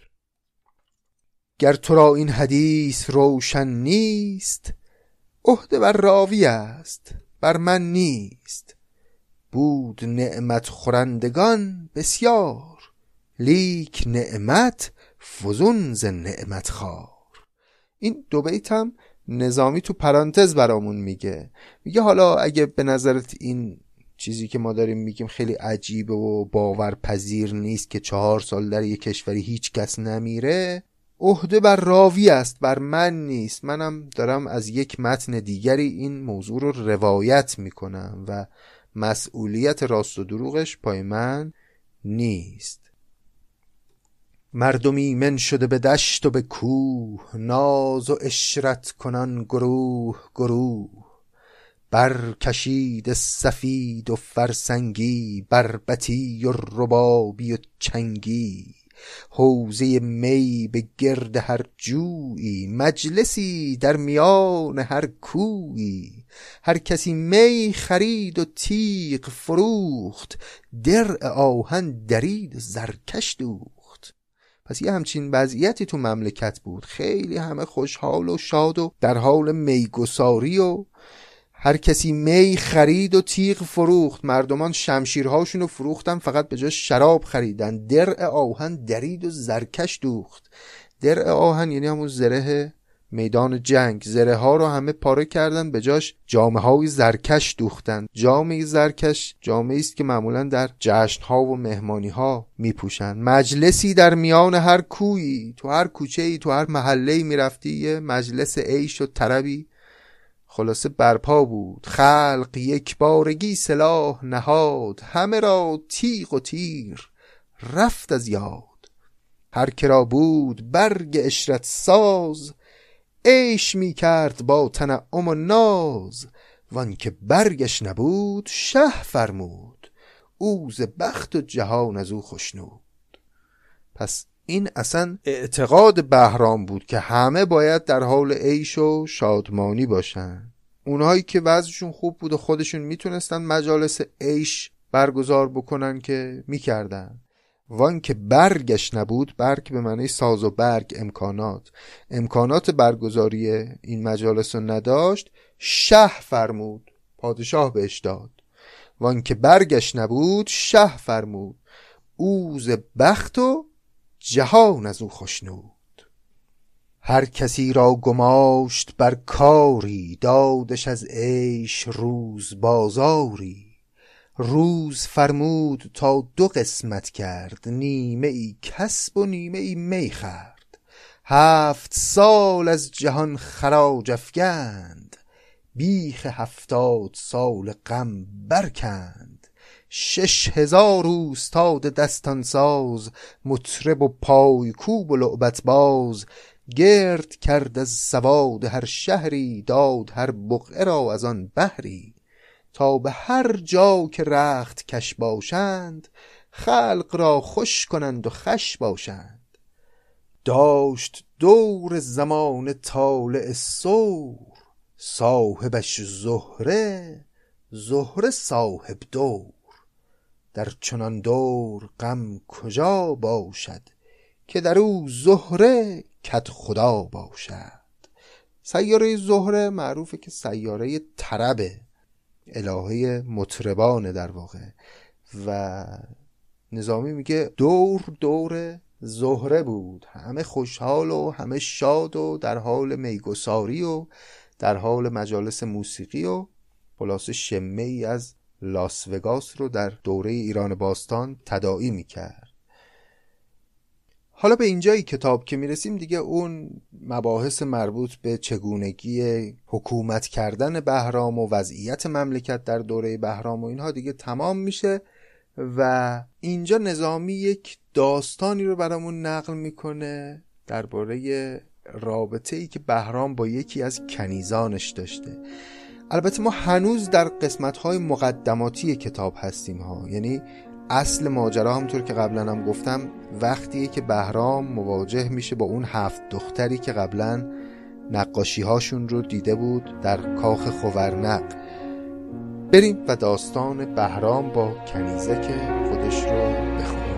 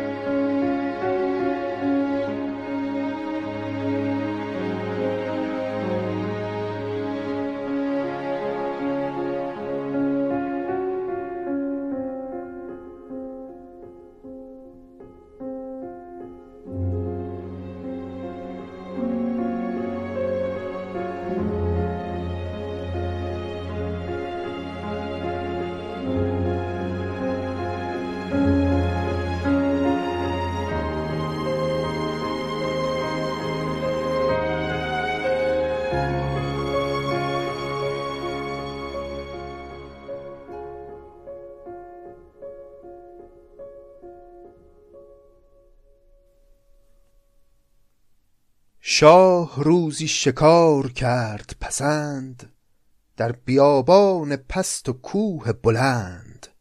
اشقر گورسم به صحرا تاخت شور می کرد و گور می انداخت. از سواران پر بسته به دشت رمه ای گور سوی شاه گذشت. پر بسته یعنی دایره بسته قدیم پادشاهان که می‌خواستن برن شکار یکی از شیوه هایی که داشتن برای اینکه حیوانات رو پیدا بکنن و راحت شکار کنن و لذت ببرن این بود که یک فضای خیلی بزرگی رو سربازان شاه قرق می‌کردن.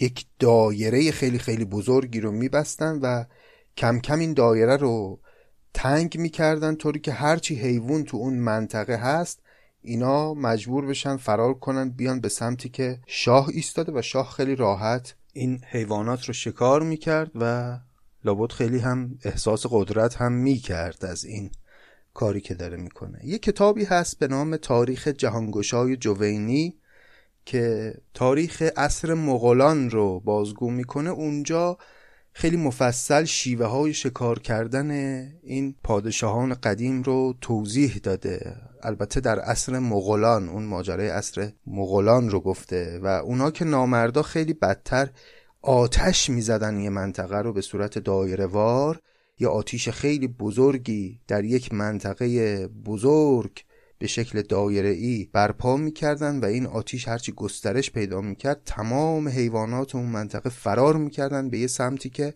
پادشاه اونجا کمین کرده بود و از اونجا خیلی راحت پادشاه حیوانات رو شکار می‌کرد. به هر صورت اینجا هم داره میگه از سواران پر بسته به دشت رمه ای گور سوی شاه گذشت. سوارانی که دایره بسته بودن و طبیعتا همه حیوانات رو به سمت بهرام فراری می‌دادن از سمت اونا یک گله گور اومد به سمت بهرام. شاه در مطرح ایستاده چو شیر. مطرح یعنی محل تیراندازی کمینگاهی که از اونجا تیر می‌زنن. شاه در مطرح ایستاده چو شیر. اشقرش رقص برگرفته به زیر. دستش از ذهن نثار در می کرد شست خالی و تیر پر می کرد بر زمین زاهن بلارک تیر. گاهی آتش فگند و گه نخچیر. چون بود ران گور و باده ناب آتشی باید از برای کباب. گرمی ناچخش به زخم درشت پخته می کرد هر کرا می کشت وانچه زود درگذشت هم نگذاشت یا پیش کرد یا پیش برداشت. انقدر گرم بود تیراندازی بهرام که به طریق اقراق نظامی داره میگه وقتی تیر می‌خورد به این گورها همونجا پخته می‌شد از داغی تیرهایی که بهرام به این گورها پرتاب می‌کرد.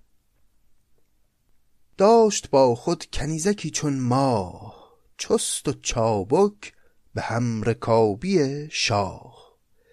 فتنه نامی هزار فتنه در او. فتنه شاه و شاه فتنه بر او. تازه رویی چون نوبهار بهشت کشخرامی چو باد بر سر کشت. انگبینی به روغن آلوده چرب و شیرین چو صحن پالوده. با همه نیکویی سرود سرای رود سازی به رقص چابک پای ناله چون بر نوای رود آورد مرغ را از هوا فرود آورد. پس بهرام یک کنیزی داشت به نام فتنه دختری بود بسیار زیبا در این حال رقصنده ماهری بود. آوازخان حاضقی بود و بهرام هم او رو بسیار دوست می داشت و او هم خیلی زیرک و آشنا به فنون دلبری و در این حال مثل اسمش خیلی فتنه بود. فتنه نامی هزار فتنه در او. فتنه شاه و شاه فتنه بر او. اینجا فتنه در مصرع دوم به معنای مفتون هست. یعنی اسمش فتنه بود خیلی هم فتنگر بود و شاه فتنه بر او. یعنی شاه مفتون او بود عاشق او بود. خود این کنیزک هم شاه رو بسیار دوست می داشت فتنه شاه و شاه فتنه برو با همه نیکوی سرود سرای رود سازی به رقص چابک پای. ناله چون بر نوای رود آورد مرغ را از هوا فرود آورد.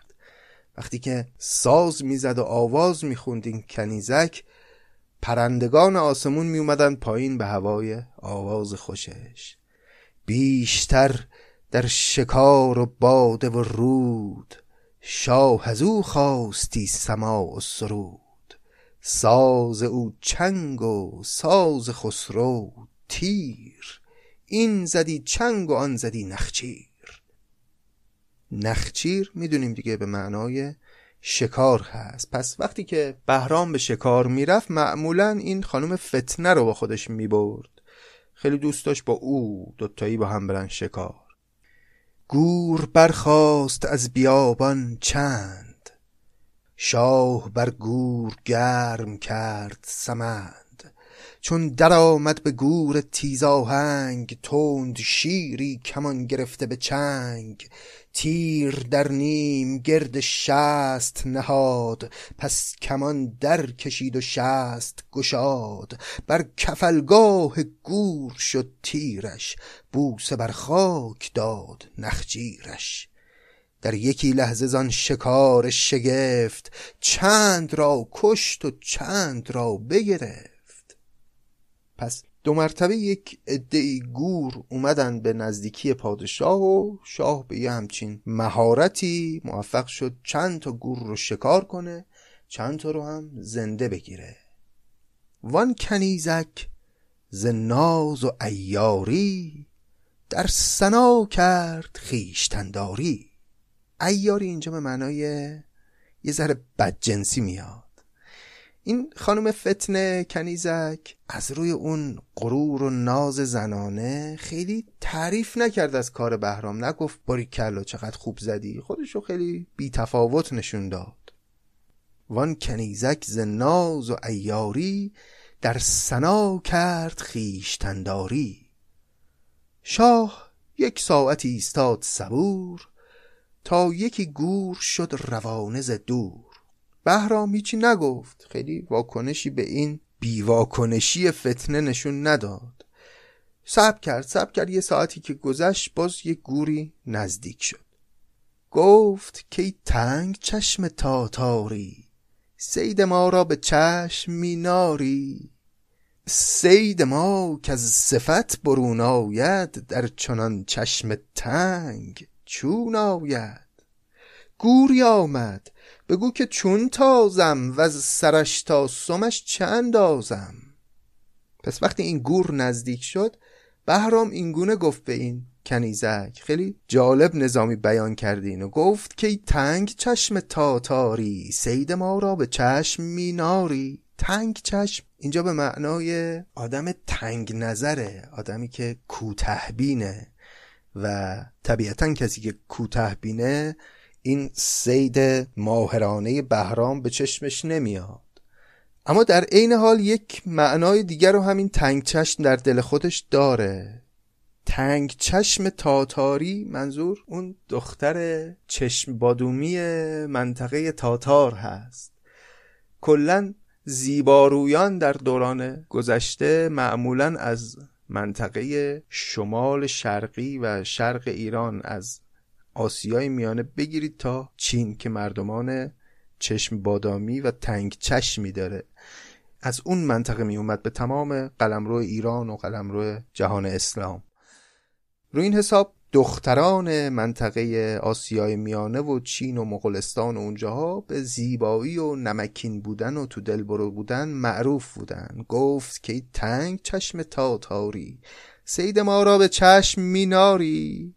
حالا این تنگ چشم به طریق ایهام هم چشم بادومی بودن این دختر رو مد نظر داره و هم کوتهبین بودن و تنگ چشم بودنش از این جهت که کار ماهرانه بهرام به چشمش نمیاد. سید ما که از صفت برون آید در چنان چشم تنگ چون آید. گوری آمد بگو که چون تازم و سرش تاسمش چند آزم. یه گوری نزدیک شد به ما. بگو ببینم دوست داری برات چجوری شکارش بکنم؟ کجاش رو برات بزنم؟ گفت باید که رخ برافروزی سر این گور در سمش دوزی. این کنیزک خیلی بدجنس بود. اومد و یک چیزی گفت که بهرام نتونه انجام بده. گفت باید یه جوری با یه تیر سر این گور رو بدوزی به سمش. می‌تونی این کارو بکنی؟ شاه چون دید پیچ پیچی او چارگر شد ز بد بسیچی او. سید را مهره در فگند به گوش آمد از تاب مهر مغز به جوش. سم سوی گوش برد سید زبون تازه گوش آردان علاقه برون. تیر شه برق شد جهان افروخت گوش و سم را به یکدیگر بردوخت پس چیکار کرد بهرام؟ خیلی حرکت جالبی انجام داد. ابتدا یه مهره ای حالا مهره منظور می‌تونه یک قلب سنگی چیزی باشه. با یک کمانی یک مهره ای رو پرتاب کرد رفت توی گوش این گور بیچاره.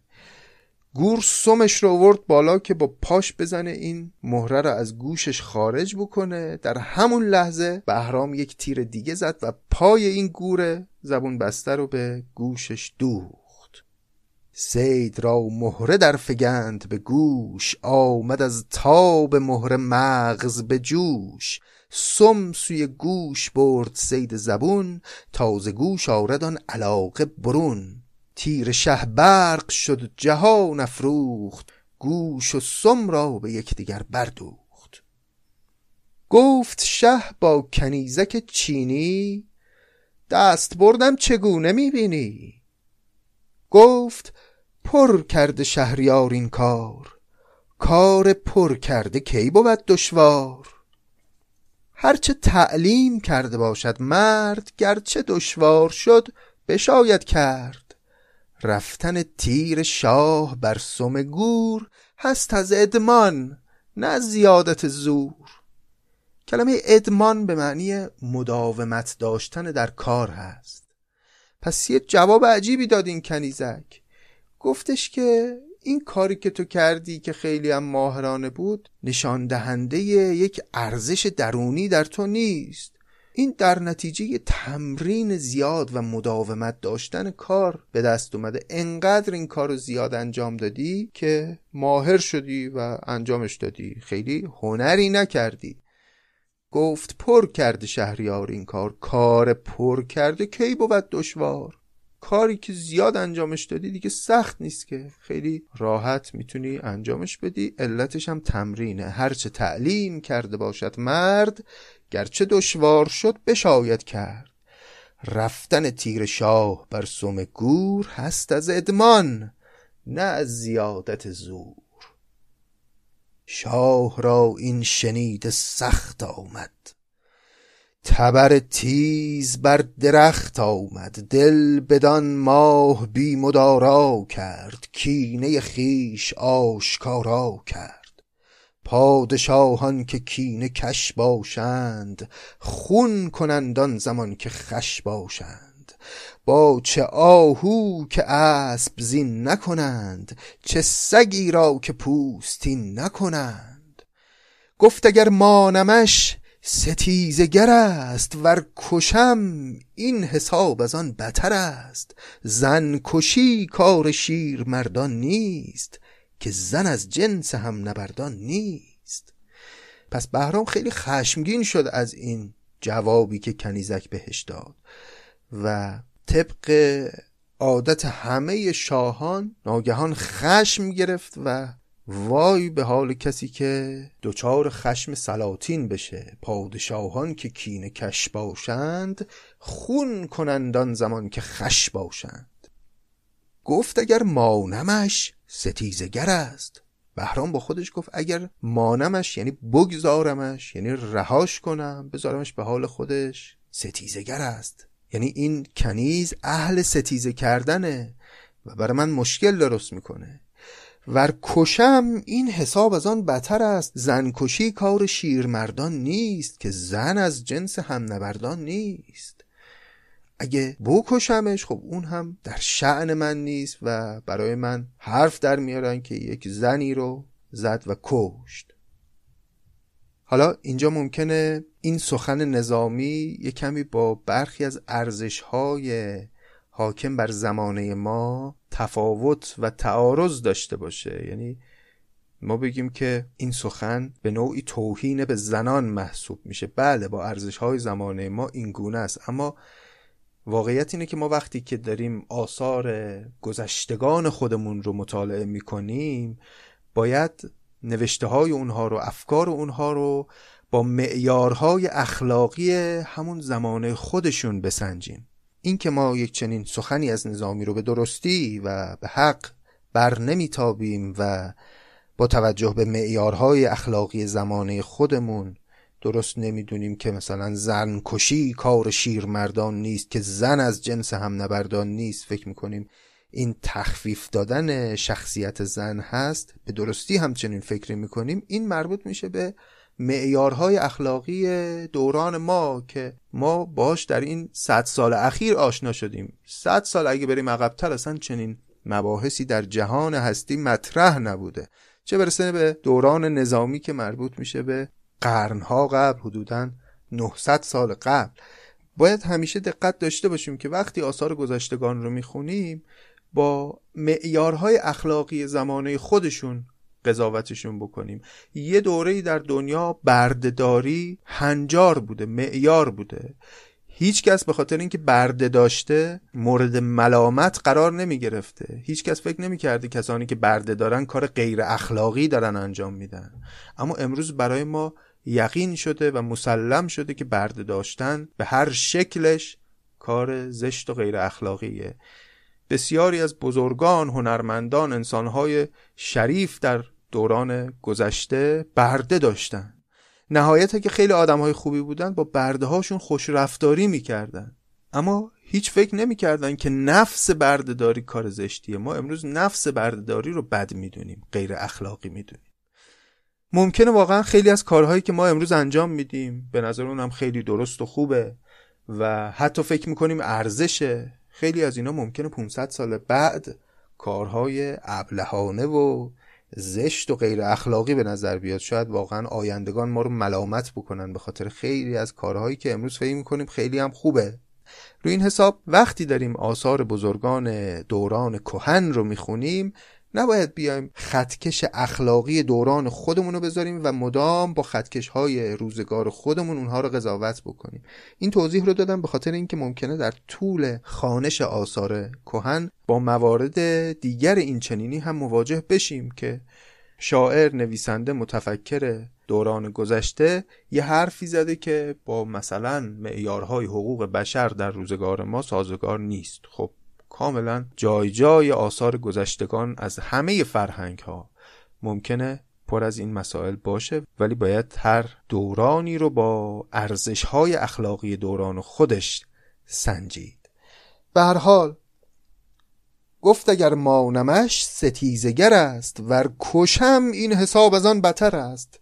زن کشی کار شیرمردان نیست که زن از جنس هم نبردان نیست.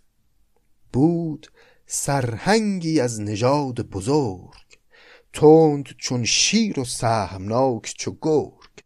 خواند شاهش به نزد خیش فراز گفت رو کار این کنیز بساز. فتنه بارگاه دولت ماست فتنه کشتن ز روی عقل رواست. پس چون بهرام تصمیم گرفت که این کنیز رو بکشه اما خودش نمی‌خواست این کارو بکنه یک سرهنگی داشت یک فرد نظامی رو داشت تو سپاهش. او رو صدا کرد گفت این کنیزک تحویل تو تو برو اینو سرش رو زیر آب کن بکشش و کارش رو بساز. فتنه بارگاه دولت ماست فتنه کشتن ز روی عقل رواست. این خانم فتنه واقعا مثل اسمش فتنه است. ممکنه موجب مشکلاتی برای ما بشه چون خیلی پررو پررو جواب من پادشاه رو میده و کشتن یک فتنه و در نطفه خفه کردن یک فتنه رواست کار درستیه. پس تو برو و این کنیزک رو بکش. خب باید دید که این سرهنگی که از نژاد بزرگ هم هست و آدم اصل و نسبداری هم هست چه خواهد کرد با این فتنه؟ آیا واقعا او رو خواهد کشت یا اتفاق دیگری خواهد افتاد که دیگه می‌ذاریم ماجرا رو و ادامش رو برای قسمت آینده. خیلی این قسمتمون طولانی شد. مثل قسمت قبل که اون هم طولانی بود. علتش اینه که می‌خوایم خیلی سریعتر از این مقدمات کتاب هفت پیکر رد بشیم. در عین حال هم نمی‌خوایم چیزیش رو خلاصه کنیم و سانسور کنیم و بذاریم کنار. می‌خوایم کامل کتاب رو بخونیم و این سبب میشه که کمی این ابتدای کار رو با سرعت بیشتری جلو بیایم تا برسیم به اون بخش های اصلی کتاب که گفتیم برخورد بهرام هست با اون هفت دختر و مغز کتاب و اصل کتاب اونجاست که در قسمت های آینده حالا شاید یکی دو قسمت آینده کم کم وارد اون مباحث خواهیم شد. امیدوارم لذت برده باشید دوستان از این قسمت از پادکست نظامی گنجوی و خیلی ممنونم از همراهی هاتون از پیام های محبت آمیزتون سپاس گذارم خیلی سپاس گذارم از دوستان و عزیزانی که معرفی می‌کنن پادکست رو به خصوص در شبکه های اجتماعی عزیزانی که پادکست رو به دوستانشون معرفی می‌کنن کمک بزرگی می‌کنن برای اینکه این متون ارزشمند هرچه بیشتر شناخته بشه هرچه بیشتر شنیده بشه و گنجینه ای که ما در اختیار داریم و متاسفانه کمی قافل هستیم ازش در دسترس قرار بگیره و بدونیم که چه ارزش هایی در فرهنگ ملی ما وجود داره و متاسفانه کمتر ما بهش توجه کردیم کمتر توجه می‌کنیم و البته تقصیری هم نداریم. اونهایی که وظیفه داشتن ما رو آشنا بکنن با فرهنگ ملیمون کمی اهمال کردن ولی همه ما وظیفه داریم که اون اهمال رو جبران بکنیم و هر کس به اندازه توان خودش سعی بکنه که گنجینه های ارزشمند فرهنگ ملی رو اول بشناسه و بعد هم به دیگران بشناسونه. خیلی ممنونم از اینکه همراه من بودید و خیلی ممنونم که دوستدار ادبیات ارزشمند فارسی هستید. تا ادامه داستان شما رو به خداوند میسپارم. خدا نگهدار.